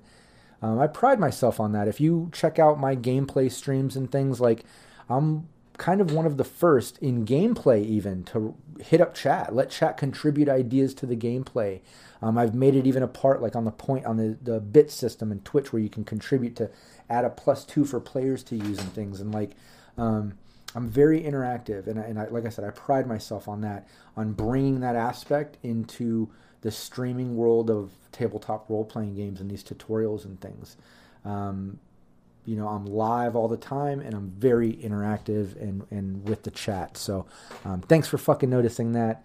Um, I'm proud of it. Let's see, how many tattoos do you have, Furious S? A lot, a lot. Um, I mean, not more than some. Like I don't have like sleeves and things, but a lot of like just random things like a uh, like underdog and chess and like you know chakras uh, or this piece my my buddy uh, drew in the chakras and um, just uh, more than a handful. But all of them mean something to me. I have, I have no real like flash art. Even like the thing i got done that is something like my underdog is uh, i custom with like spawn flames coming off of them and stuff. So like um, all my tattoos mean something um, or have multiple meanings i should say Let's see. I just want to, Gunfighter says, I just want to say thank you, man, because you do a lot for the community. You help make our hobby more popular, which is good overall for the life of it. Absolutely. And thank you so much for saying that. Um, yeah, I agree. I think that the more content, the more put out there, the more you know it's shared and just filling the internet space the better we are. Uh, you know it's it's drowning out the shitty ads and porn and selfies thousands of selfies that people take of their face all those pictures. Like i feel like um, at least yeah do, doing all this and putting it all out it's it's shifting the balance a bit hopefully making uh, more fans of the tabletop role playing genre and you know cyberpunk and now dune fallout everything else i'm going to be pushing um, hopefully, we just keep expanding and growing this community. Um, it causes for more gameplay too. I've noticed, like since I started, um, now we're pushing other GMs, other games, more players. Um, it's fucking awesome, man. Like, uh, just more opportunity to play and have fun. Let's see. Savage says, uh, "Thought of one. Are you going to upload audio only to Spotify or something? I know for myself, it's hard to catch a stream even after hours. Yep." Every video that I do is on the podcast. You can uh, anywhere there's a podcast. It's on like 20 something sites. If you go to cyberpunkuncensored.com, in fact, look for the page that says podcast. You'll see like 20 something links to all the places we have our podcast. It's on Spotify, iTunes, uh, Google Play, everywhere. Everywhere that podcasts are, you'll find Cyberpunk Uncensored. And I put up every stream, every video is up there, um, so you can catch up on everything. Let's see, how many campaigns do you have on the YouTube at the moment? Um, on YouTube, uh, all the VODs I have like original, my original Jumpstart 2020 combo streams from different teams. I have my team Nameless, my team Spicy that I did. I have my two, uh, my original one shot that was an ongoing one shots up there. My two different new monthly teams, and and that's it. I was gonna say my weekly, but that's on Syrinscape, and I'm soon gonna be having the Fallout there and the Dune as well. So lots of gameplay, and then we have all the other GMs. We have like Reservoir Panda, Gomi, Jack, Phil. Like whether it's one shots or ongoing, we just we just have so many GMs there, so much gameplay. I think we have like more Cyberpunk Red gameplay streams and videos and actual plays than any other content creator out there. Um, and you can check that shit out. We have so many fucking videos. Like I don't think there's anyone out there pushing Cyberpunk Red as much as we have. Um, yeah, hashtag Team No Sleep. I've been rocking that hashtag for forever. uh, yeah, let's see. Um, and which one should I start with when it comes to those campaigns? Man, I, the the newer ones are probably the most fun because the older ones, you know, uh, getting into it, shaking off the rust, learning the rules. You know how it is as you go. As a GM, you never stop learning and evolving, and I'm just I'm better and better with every session. So check out the Syrinscape ongoing, the weekly I do every Thursday. Tune into that shit. Go to Syrinscape on Twitch follow, subscribe, so you can tune in every Thursday to that. That's so much fun. But uh, but check out all my new teams. I have like two different monthly teams, and they're awesome. And the one shots are great too. But but I would say my older streams I'm not as proud of uh, because, like I said, uh, over the time I, I'm just better now. I know the rules better. I'm more creative with plot twists and NPCs and just the way I run it. Um, you never stop learning. Let's see think I'm caught up here. Uh, oh yeah, Saturdays are just starting up with that Nomad campaign. First gaming session is next Saturday. Yep, that's another one that we do every Saturday with Capricious Nature are running it. And it's very no, it's just all Nomad focused. Um, Gunfighter says, "Dude, Rob is always hustling, thinking of new angles to hit this from. It's great." Oh yeah, I appreciate that. Um, and I do. I'm always like trying to think of different different ways and things to put out about this stuff. I'm just passionate about it. So like just like these AMAs, like just I can I can talk about it off the top of my head and I can dive into it. So when it comes to these games, like I'm just the second I think of something creative, I I, I put it out there. Um, let's see. Can I play in your next one shot? Savage asks. Definitely. Everybody hit me up. I'll be, I'll be doing more one shots. I'm also trying to plan, I know it's, it's a little bit delayed. I'm trying to plan a 24 hour stream uh, where I want to do a 24 hour stream for charity, obviously. Uh, make it a whole fun novelty thing to tune into, maybe get some donations for a charity. Um, but I'm going to try to bring in multiple players, uh, maybe even a couple GMs uh, that we cycle in. That way it's like a 24 hour sort of West March vibe. Um, but different players, GMs can cycle in or something. I'm still working out the details of how to make that work and happen. Um, it's kind of tricky, but I'm working on it, and that that might be one that you could jump into and not just have fun doing a one shot with us, but uh, but a really interesting one that's going to be you know a 24 hour uh, stream for charity. How cool would that be? Let's see. Uh, Capricious Nature says, sorry for the delay. About to raid. Hell yeah, raid this shit. What are you waiting for? Leaded coffee cheered. Hell yeah. Thanks so much. Um, when are you guys going to do that 24 hour stream? That's so funny that you died. I literally just talked about that and you were asking. That's so cool. Um, let's see. I have this stream open on one monitor and vampires open on the other. That's funny. That's awesome. Yeah, Vampire's helping with the play-by-post uh, gameplay that we have. So if you go to Cyberpunk Uncensored on Discord, we have a play-by-post game that's always going, and uh, Vampire Bites is one of the GMs helping uh, get that going. Let's see here. PWB says sort of four rooms stream with different GMs taking over the same campaign. Exactly. something like that possibly. Um, I don't want to go too many GMs. Um, I want to make sure I streamline the plot stuff. Um, but maybe like two GMs, you know, maybe three, but probably two um, that can handle going 12 hours with a you know a few bio breaks uh, where we break to eat and such. But um, but we'll see. I'm I'm still working on those details. You know, there's a lot that's going into that. But you know, anybody watching, if you want to get involved with that or help or have ideas for it, hit me up. Uh, you know, with a private message um, to discuss that stuff.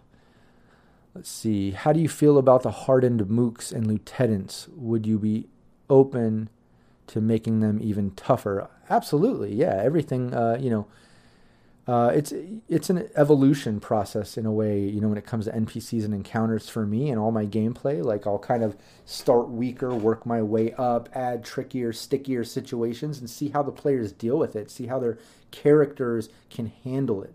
Um, and if it, everything's just too fucking easy, then yeah, I'll beef them up. I'll add in more and more. And um, but you got to be careful. You can't just jump to that sort of thing because that's how you end up killing a player.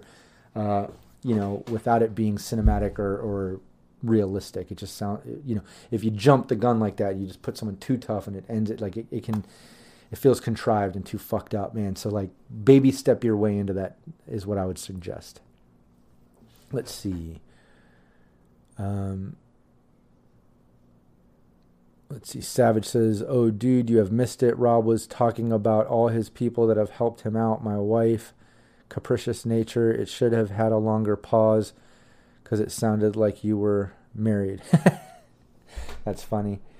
Yeah, you know, I tend to talk fast. I apologize. Sometimes my words will kind of blend blend together, and sometimes when I get excited, like I won't even finish words. I notice I do that. Like I'll, I'll rewatch a stream or something, and I'll start like you know finish words, and I'll get like it, it sounds like that a little bit sometimes.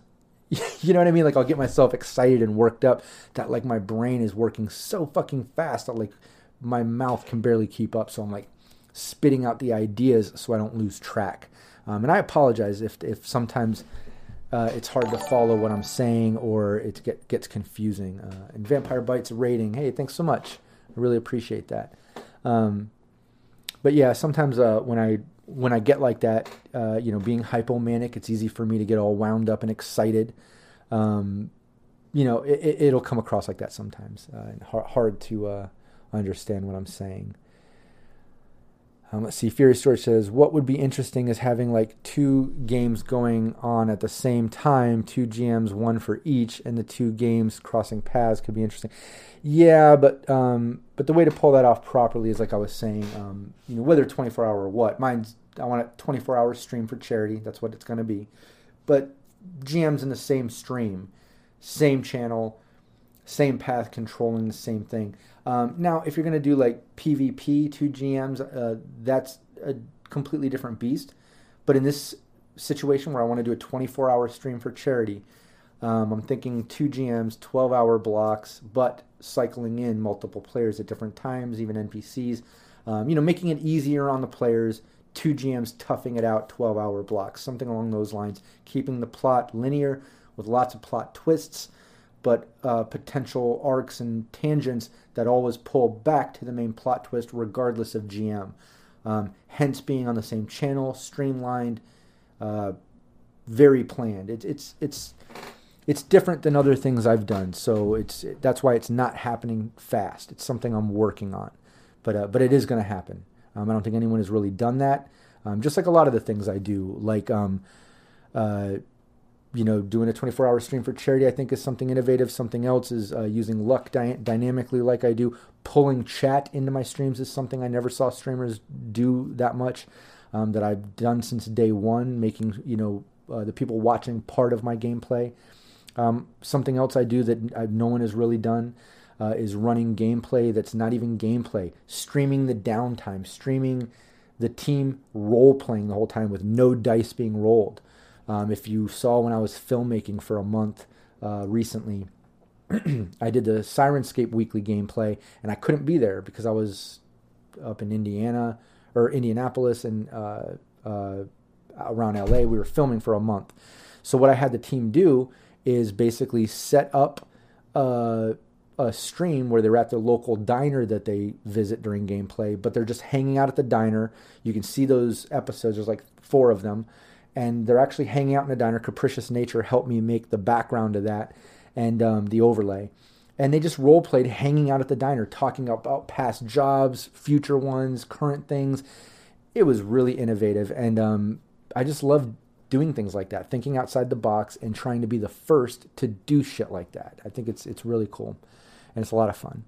Um, yeah, capricious nature says 100% always pushing the boundaries.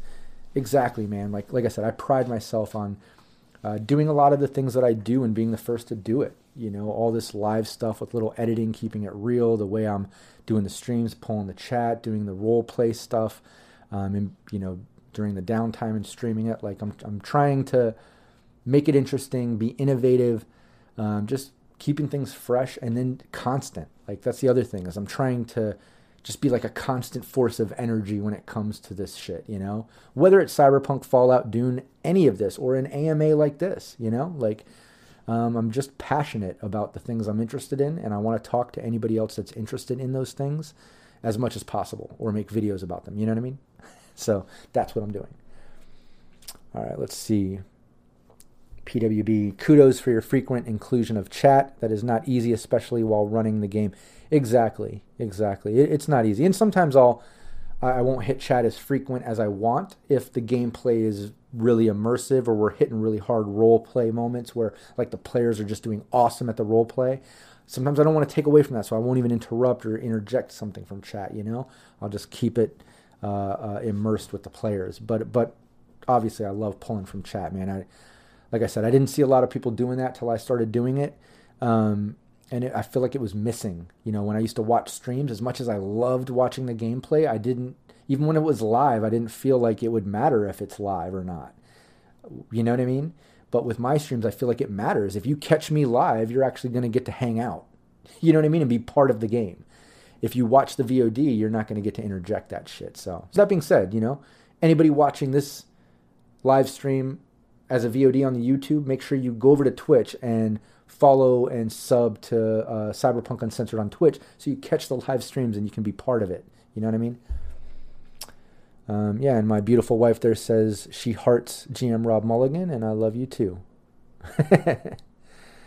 Let's see. Um, oh, yeah. I did see one of those Shinobi says, referring to the diner episodes. Yeah, I love those. There's they're so much fun. We got more of that too. When they finish this uh, Don't Have a Cow campaign in the next session or two, we plan on having another diner session, but I'm actually going to join them um, as random NPCs and stuff. It's going to be interesting, a lot of fun. I have something planned for that, and you, you definitely don't want to miss that. So um, be make sure you check that out. Let's see. You were in Indy. That's my Hessing neighborhood. Oh yeah, no, I was. We were up there filming. Me and Valerie up there. We were running uh, production design for the Baby Pact. We're up there with like Haylie Duff, Heather McComb, a um, bunch of actors and actresses. Uh, Kevin Farley, Chris Farley's brother. Let's see. Not VA question, just acknowledgement. You and Scaruff are my role models for GMing, especially in a stream environment.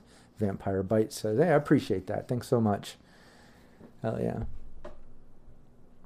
Let's see. Uh, I think I'm caught up. Capricious Nature says, I'm really looking forward to trying to do the same on upcoming sessions. Yeah, um, I saw you mentioning that in your session zero, and I gotta say, even Valerie pointed out, she was like, hey, that's really cool that he's giving you credit for those ideas. Like when you talk about making chat an active part of the stream or, um, uh, you know, fading to black during sexual moments, relying on the players to describe kill shots and graphic moments so they're comfortable, you know, pushing the envelope however far they want to. All those little things that I've done in gameplay, um, you mentioned in session zero that you're also going to do.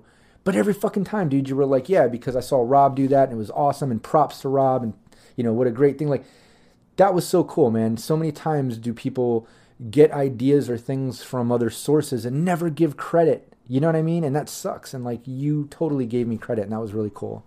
And um, and yeah, Valerie noticed that. She even pointed it out. Like when when we were watching, we were hanging out watching your stream, And like every time you would do that, she was like, "Wow, that's really cool." And like, I don't know, just wanted to point that out, man. I really appreciate that shit. Oh yeah. Capricious Nature says, including chat is so freaking cool. 100% credit to you, man. Lots of inspiration. Hell yeah, man. Thanks. PWB, I might be interested in recording my in person sessions and putting them online after the fact. Well, then fucking do it, man. I would love it. Uh, PWB, anybody that doesn't know, was helping me with the Scream Sheet project that now Capricious Nature is kind of heading up. Um, he's a great writer. He has his own channel there on the Discord. You should check him out. Um, but uh, he's really creative, man. Uh, PWB, you're a creative dude. I think you should absolutely uh, record a one shot or at least some gameplay, have fun with it, and we'll VOD it on the Cyberpunk Uncensored YouTube, and then we can all share it and promote it. I think that would be really cool. Hell yeah. Um, all right, cool. I've done this AMA for almost two hours. I went much longer than I planned. I nailed all the questions that were pre sent to me. I think I nailed all the questions that were in chat. I don't think I missed anything. Um, so yeah, I'm gonna call it. Uh, I had a great time. I really appreciate everyone for joining me during the live stream, contributing uh, to the chat, whether it was a question or helping answer other people's questions. I also want to thank everybody that's watching the VOD right now that sent in questions ahead of time. I know that you couldn't make it to the live stream, but you at least contributed questions and wanted to be part of it and help it. Um, and I, I, again, I really appreciate that. So hopefully you are watching the VOD right now and you got your questions answered and you're seeing me. Thank you. Um, let's see, Gunfighter, thanks for your time. Leaded Coffee, awesome, thank you. PWB says another great AMA. Blazin, have a good night. P.S. You're fucking awesome. Hell yeah. So are you, chat. Hell yeah. I'm awesome. Chat's awesome. You're awesome. I really appreciate that. Thank you so much, man. Furious George says, has, have a good one. Shinobi. Um, hell yeah, man. What a great community. My, uh, my beautiful wife, Valerie, chiming in, saying bye. All right. Again, thanks so much, everybody, tuning in. I'm to do another AMA hopefully in a couple weeks. Like I said, I don't really plan these, they're super casual. Um, but I do have a lot of gameplay, so make sure you check out the calendar.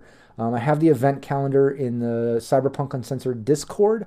I also have it pinned to the Facebook group. Um, I'll try to tweet it and post it on Instagram over the next days. But um, but check out the calendar. So much fucking gameplay and streams and things coming up. I don't want you to miss any of it. Um, again, thanks so much everybody for tuning in. I'll see you next time. Bye. Cyberpunk Uncensored.